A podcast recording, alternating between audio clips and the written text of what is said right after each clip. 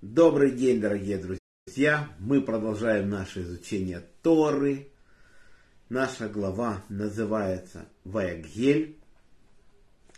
Что интересно, Всевышний опять нам расписывает предметы, из которых сделан мешкан, материал для их изготовления. И в Торе это пять раз. После главы Итро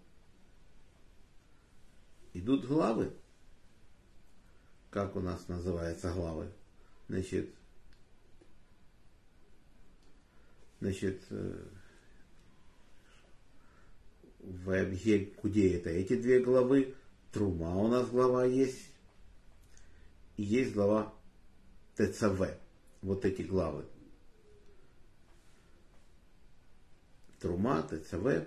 Вот, и вот эти Вайгель Кудель. И в самой главе Тиса тоже все это расписано. Если мы вспомним, это говорит о том, что для Всевышнего очень важен мешкан, который мы должны строить от всего сердца. Он нам приводит пример, что Элизер едет за Ривкой, за будущей женой нашего праца Ицхака, и эти события два раза расписываются. Тора очень мало повторяет какие-то слова, очень скупа на слова, а там два раза этот рассказ повторен. А здесь пять, практически пять. Нам уже известны материалы, нам уже известно, как из них сделать предметы. Все известно. Все равно Всевышний много раз повторяет. То есть эту важность надо не забывать. И наши мудрецы говорят, вот эти законы, которые нам кажутся на сегодняшний день, которые мы не можем применить, для чего нам их учить? И говорят, что особая награда идет больше, чем за любую другую заповедь, идет изучение вот этого построения мешкана, вот эти принесения э, жертв, вот это все очень важно. Хотя нам это не очень понятно. Тем более на сегодняшний день мы не можем исполнять все 613 заповедей, храма у нас нет, можем знать 207. И надо стремиться к этим, тем, которые можем на сегодняшний день. Будем повторять, что написано в главе Гель, написаны, опять расписаны материалы, которые мы должны собрать. И собрать не просто так, а от всего сердца. Этими важен мешкан, что мы собираем материал от всего сердца. И Всевышний не заставляет. Он не сказал, что вы обязаны. Он говорит от всего сердца. И когда он так сказал Всевышний, мы действительно собрали так, что осталось еще. И уже объявили по что больше собирает народ, нежели нужно. Вот так. До такой степени это дошло. Что мы собирали? Собирали мы золото, серебро и медь. Есть мнение, что надо говорить, что это была бронза, или это было даже латунь. В живой торе написано такой комментарий, возможно, так. И что интересно, что медь в то время больше ценилась даже, чем серебро. Есть такое мнение наших мудрецов. Ее меньше, ее там 70 кикаров 2400 шекелей, а серебра 100 кикаров и 1770 шекелей. То есть есть такое даже мнение.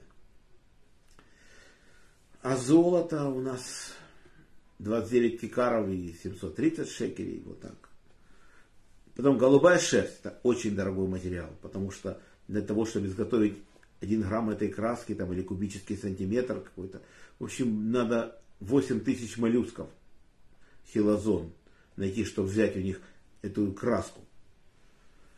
Она, она идет голубого цвета. Это кровь этого моллюска хилозон.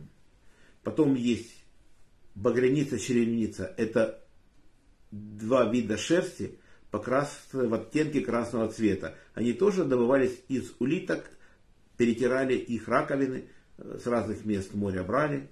Вот тоже хорошая краска, дорогая. Потом у нас есть лен. Лен это растительное происхождение, белая нитка и козья шерсть. И шкуры бараньи, покрашенные в красный цвет.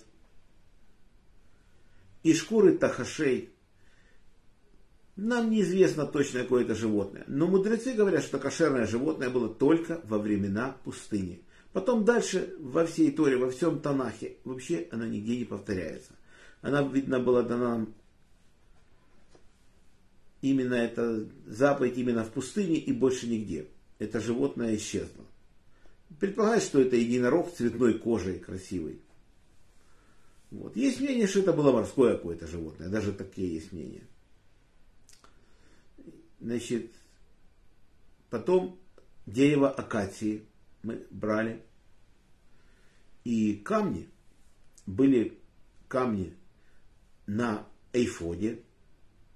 Это передник первосвященника на погонах, два камня оникса. На них нужно было выгравировать все 12 колен Израиля, имена, по 6 на каждом камне, по порядку рождения, как наши мудрецы говорят. И были камни, которые находятся на хашене. На нагруднике первосвященника было 12 камней, разных и бриллианты, и изумруды, и сапфиры. В общем, в общем, невероятной красоты вещь была. Вот эти основные материалы у нас есть. И масло нужно было тоже брать. Особое масло, масло, которое собирается с вершин деревьев.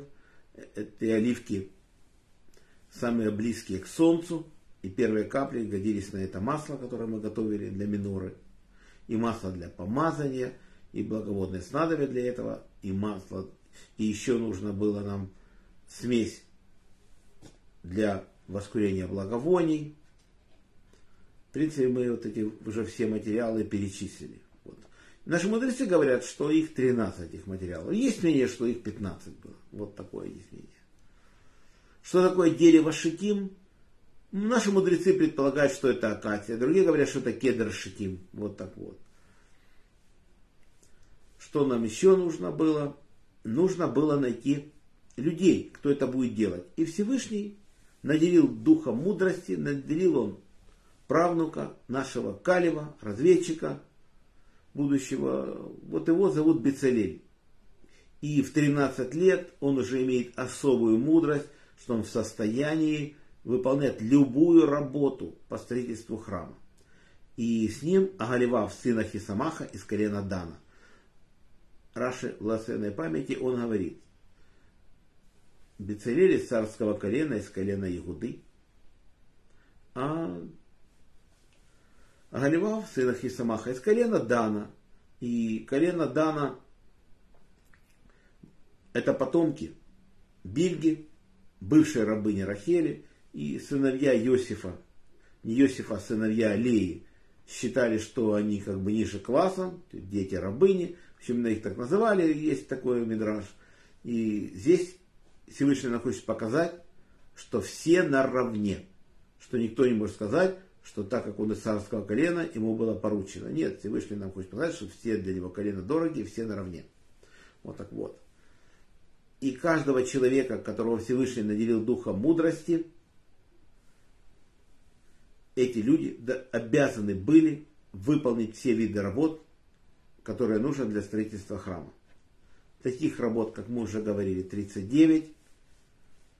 Этой работы по золоту, работы по серебру, работы работает по меди, по голубой шерсти, по границе, по чернице, по льну.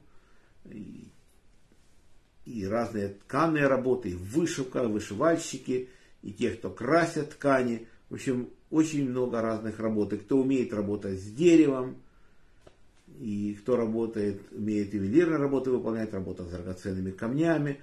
В общем, все специалисты обязаны были прийти. И каждая женщина написано, что спряла козью шерсть, и нитки готовили, в общем. Все, все, все, все у нас было, было вдоволь всего. Написано, что настолько хорошо все было, настолько это было от всего сердца, что трудно даже вспомнить, где такое чудо еще было, чтобы мы так сплоченно работали. И наши мудрецы говорят, что поколение пустыни было самым праведным из всех поколений. Да, совершали какие-то грехи. Было. И говорят, э, всего, может, около 10 грехов за все 40 лет пустыни мы совершали. Хотя впечатление, что мы и там, и там, и там творили. Там были недовольны, там требовали чего-то. Ну, это было самое праведное поколение у нас в пустыне. Вот так вот. Всевышний особо заботится об этом мешкане. Особо. Даже если нам это непонятно, то мы за это награду по-любому получим. Вот, так, вот это повторяется неоднократно нашими мудрецами. Вот так вот. И нужно, нам нужно было сделать такие предметы. Нужно было сделать сам храм. Он идет из дерева шитим построен. И все балки, которых 48 были деревянные, оббитые золотом. А соединены они были попарно кольцами сверху, а внизу были подножия серебряные, они куда вставлялись. В общем, сверху было покрытие из голубой шерсти багряницы и льна, скрученные вместе. И там были искусно вытканы изображения кругов. То есть не вышиты они были, что легче, чем выткать а вот именно вытканный в двух изделиях, в этом потолке и в завесе, отделяющее святилище от святая святых. Святая святых это там, где стоит ковчег завета, который нужно было изготовить, с крышкой, на которой крувы выбиты вместе с крышкой. Не знаю, как это удалось сделать невероятно это изделие. Пишется, вырубить надо. С одной глыбы золотой эту крышку было. Потом был стол предложения – с хлебами золотой стол, он сделан из дерева, покрытый золотом, с этажерками, на которых лежали хлебы, которые называются лахем хапаним. То есть э, у него два лица, как бы этого хлеба, подобные шкатулки, как-то мудрецы, вероятно, был сделан невероятной формы.